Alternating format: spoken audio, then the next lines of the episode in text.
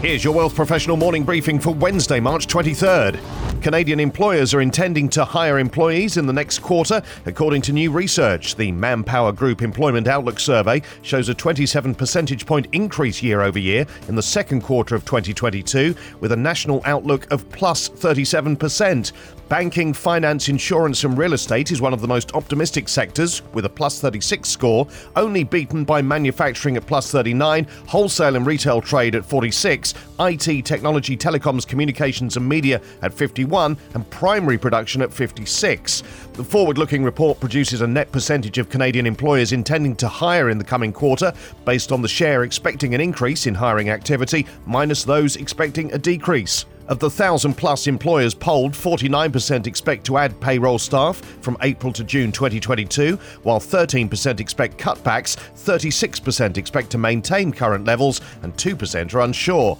Also released this week is Statistics Canada's latest job vacancy data, with figures for the fourth quarter of 2021 revealing a peak of 915,500 vacancies nationwide. The stats coincide with almost full recovery of payroll employment and falling unemployment, the agency said. The vacancies represent an 80% increase compared to 2019 and 63% above the 2020 level.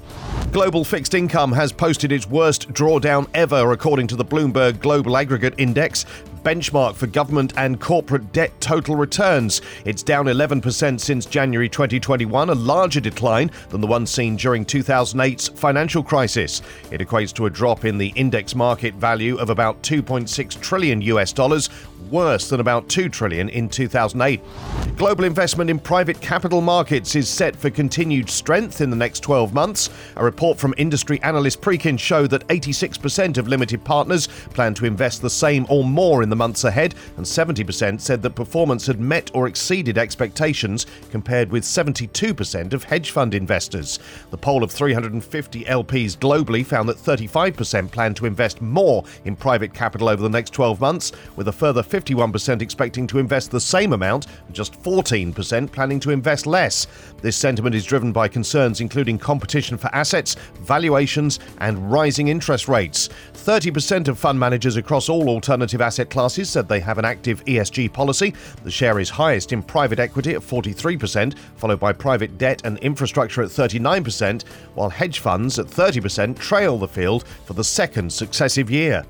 Entries for Wealth Professional Canada's second annual five star advisory teams showcase will close this Friday, March 25th. If you're part of an outstanding advisory team that deserves to be recognised for your holistic service to clients, participate now via our online form. The top ranked advisory teams will receive a five star rating in recognition of their achievements and excellent performance. Placing this prestigious feature is not just a valuable opportunity for industry wide recognition, it's also a testament to your professional standing as one of the best in the Canadian financial services industry. The successful teams will be featured in June on Wealth Professional Canada's website and e newsletter. These stories in full at wealthprofessional.ca and in our newsletters. Plus, policies to address housing affordability are key to Canadian competitiveness, says KPMG and Canada's National Enterprise Tax Leader. What impact is Russia's invasion having on clean energy funds, and why divestment remains a sound long term investment approach. For Wealth Professional Canada, I'm Steve Randall.